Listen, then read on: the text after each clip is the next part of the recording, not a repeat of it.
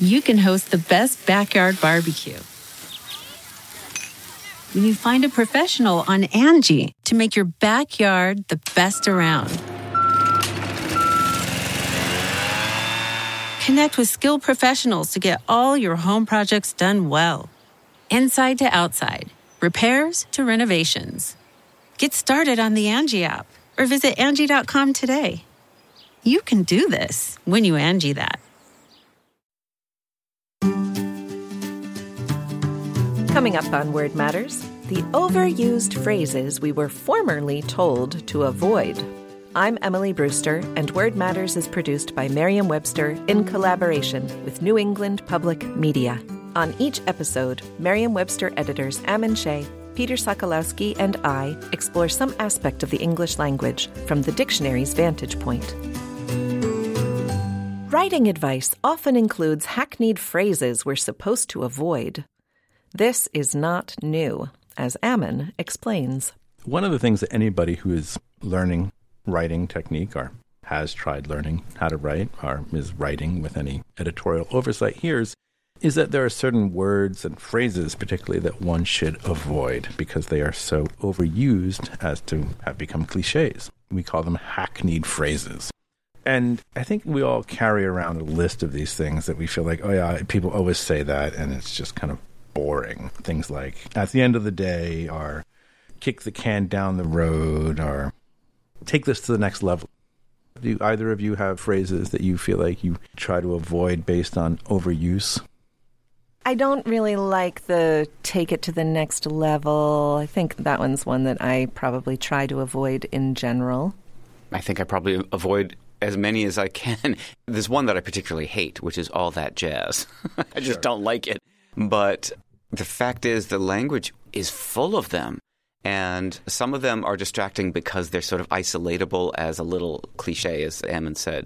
You want to keep the reader's ideas with your ideas and not on some sort of trite throwaway idiom. Right. On the other yeah. hand, there are plenty that are warned against that don't bother me at all. Right. And I agree with that too. Absolutely. And one of the things that I found really fascinating about this, this came up for me when I was looking through the early edition of Fowler's A Dictionary of Modern English Usage, which was one of the main usage guides of the 20th century. It was one of the, though not the first, dictionary of usage in which it's all these aspects of language that he has very strongly held feelings on, and they're arranged alphabetically. And this um, was published so in 1926, is that right? Yeah, 1926 okay. the first edition. It's gone through a number of editions. It's been redone a number of times.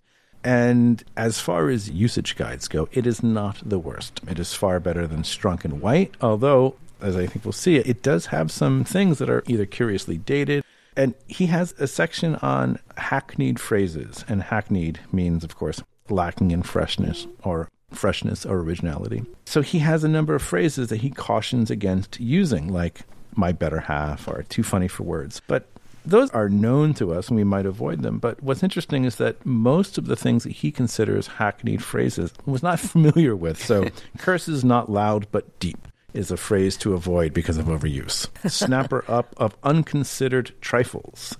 Stay clear of that one. Hinc illae lacrimae, which is a Latin quotation from Terence, meaning hence those tears, or translated also as that is what those tears were for.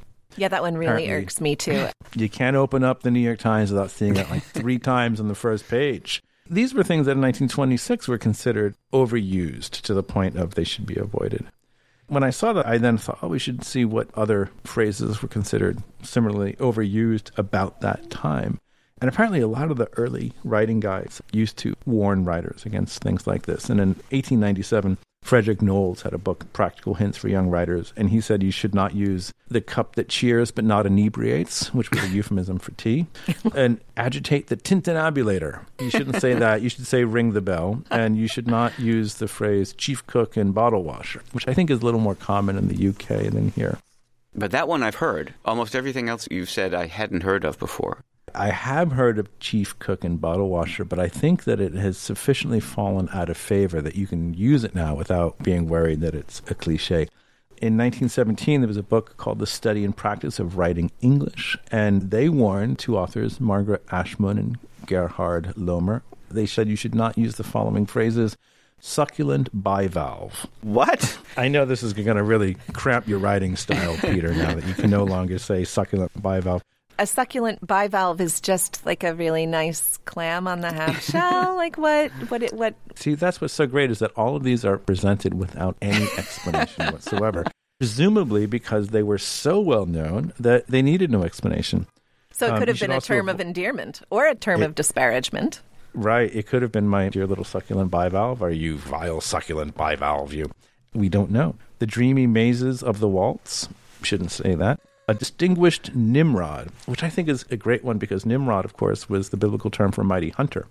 And because of its appearance in a Bugs Bunny episode, in which he refers to, I believe, Elmer Fudd as a mighty Nimrod, it kind of segued to becoming an insult. We can blame Bugs Bunny for that semantic drift there. That's such an uh, interesting case. Now, did this warning come before or after the Bugs Bunny cartoon? This was well before the Bugs Bunny cartoon. Mm. This was when Nimrod was still a Nimrod in the old sense.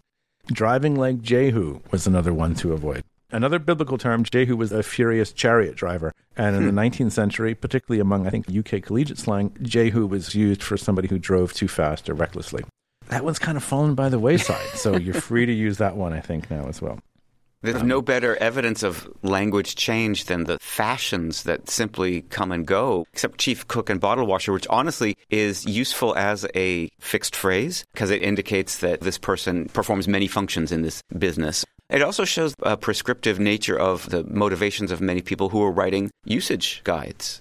I can imagine that if I saw these phrases regularly in my writing, they might certainly stick out. They really very effectively paint a picture. But they seem so much more interesting than the hackneyed phrases that you began with, Ammon, like in this day and age and at the end of the day. Those are the kinds of phrases that I edit out of my own writing when I am trying to create polished writing because they're not interesting and they are just common phrases. And so finding right. a more interesting way to say something is better than to use this just frequently repeated phrase. But the ones that you're raising with us now are just beautiful.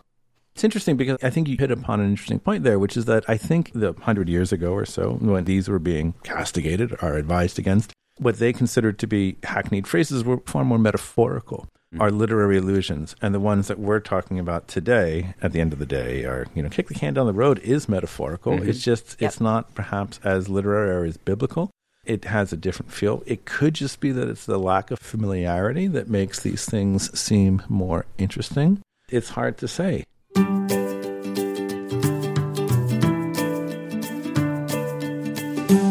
You're listening to Word Matters. I'm Emily Brewster.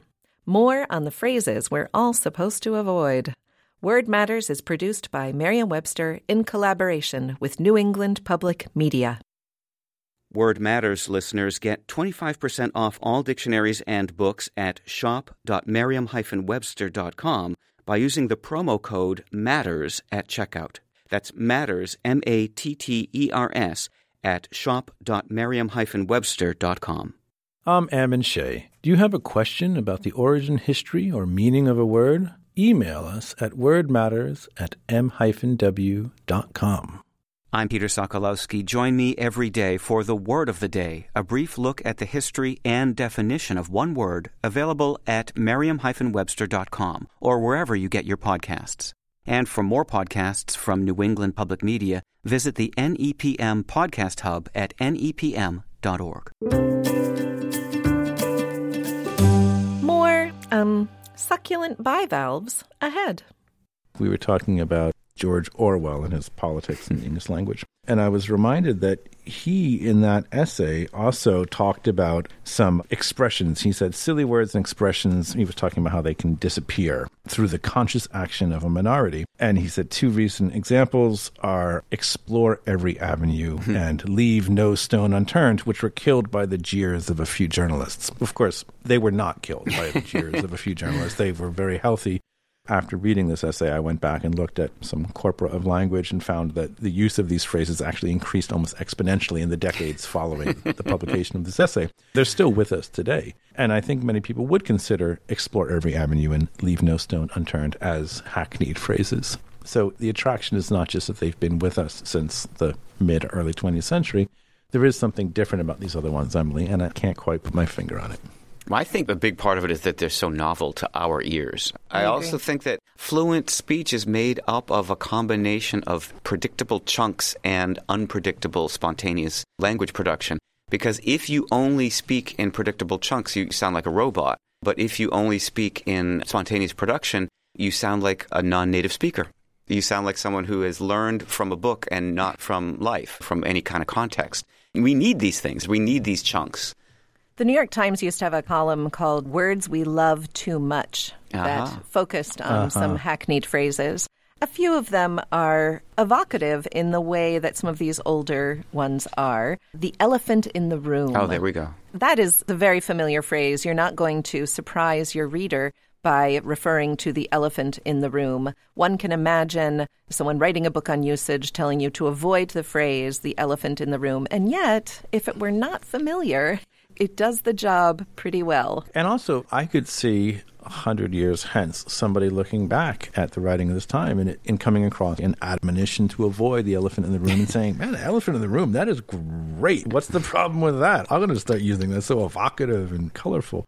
I think that it is the breadth of time between the use and the coming across it. As you said, Emily, it gives it this freshness.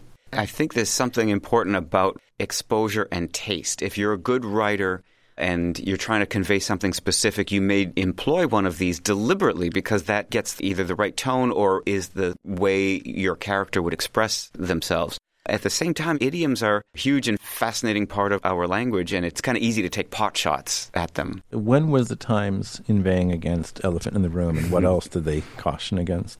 I believe this column ran for a few years, but the examples I have are from a 2012 edition of the column. And they also warn against the phrase air their dirty laundry and heavy as lead and light as a feather. I can see all of these coming back in a hundred years. Absolutely. Also, getting a foot in the door. I really like that one. Yes, it can sure. be overused, but if you get your foot in the door, the action conveyed by the phrase is so effective. It sounds like that column is journalists speaking to journalists, right? Because that can become a closed circuit of a kind. And some of them make me think of the recency illusion. If it's a phrase that you have decided it bothers you, you're going to start to notice it every time it's used, every time you encounter it, and it'll rub you the wrong way. And that makes it seem both more common and more annoying. That's right, certainly. Also, if we were constantly seeing these phrases used in advertisements, if we see them constantly in news articles, then yes, they stand out as being uninteresting, as kind of a cheap and easy way to communicate something. Another one mentioned here is bitter pill. And I feel like that one is so efficient. It seems in a different category from elephant in the room in my mind. It's really such a set phrase essentially most of these are from about 100 years ago, the hackneyed phrases that we were discussing earlier. And as Peter said, it does a great job of demonstrating how language changes. As a way of kind of wrapping this up, what I also wanted to bring up was in 2016, I looked at a 1916 dictionary that we published, one of our collegiate dictionaries. And I looked at all the words that we listed as slang in that dictionary. And there were words like co-ed, awful, grouchy, jinx, measly, pub, root for, fluke, fan, doctor in the sense of to tamper with. And none of these are currently listed as slang. But a hundred years ago, they were fresh, they were new, they were the language of kids these mm-hmm. days. And now it almost immediately they just became words, just boring pedestrian words. I know that some people like to still complain about awful, but not because it's slang. They like to complain about it for other reasons. So it's kind of like the whole language is moving in a circle, and the hackneyed phrases, the succulent bivalves of the world are becoming fresh again. And the new words, the slang like awful and bootleg bouncer and cahoots, are just becoming commonplace words. One thing's really sure you never want to eat old succulent bivalves.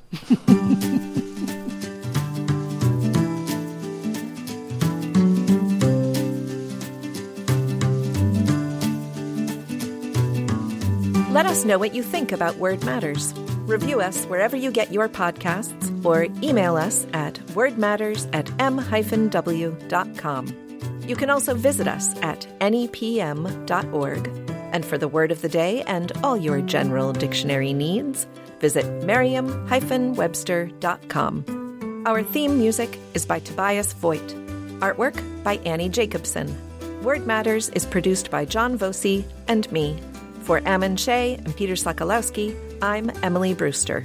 Word Matters is produced by Merriam Webster and New England Public Media.